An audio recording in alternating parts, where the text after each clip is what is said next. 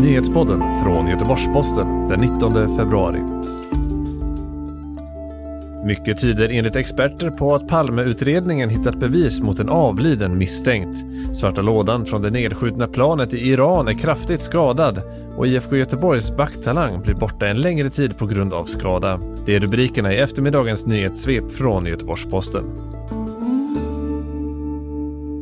Efter att förundersökningsledaren för Palmemordet, Christer Petersson, igår meddelade i SVTs Veckans brott att utredningen antingen kommer att avslutas eller att en person kommer att åtalas innan sommaren har det spekulerats flitigt i vad utredningen kommer att mynna ut i.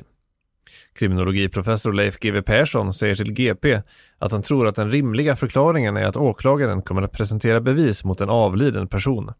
Utredningen skulle då läggas ner eftersom gärningsmannen inte längre är i livet. Under onsdagen rapporterade Aftonbladet uppgifter på samma spår, att utredningen kommer att läggas ner eftersom den misstänkte är avliden och inte den tidigare misstänkte Christer Pettersson. Den 34 år gamla mordgåtan om vem som sköt Sveriges statsminister Olof Palme kan alltså gå mot sitt slut. Den svarta lådan från det ukrainska passagerarplanet som kraschade i Iran har stora skador.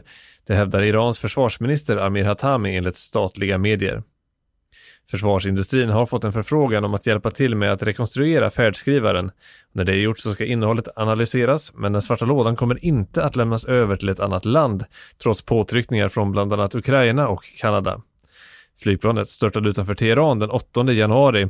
Samtliga 176 ombord omkom, 17 av dem var medborgare eller folkbokförda i Sverige. Iran har erkänt att planet sköts ner av iranska styrkor av misstag.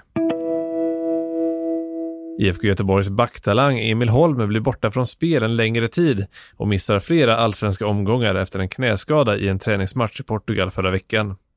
19-åringen som bland annat har meriter från spel i P19-landslaget startade två matcher och gjorde nio inhopp när Blåvitt slutade sjua i fjolårets allsvenska.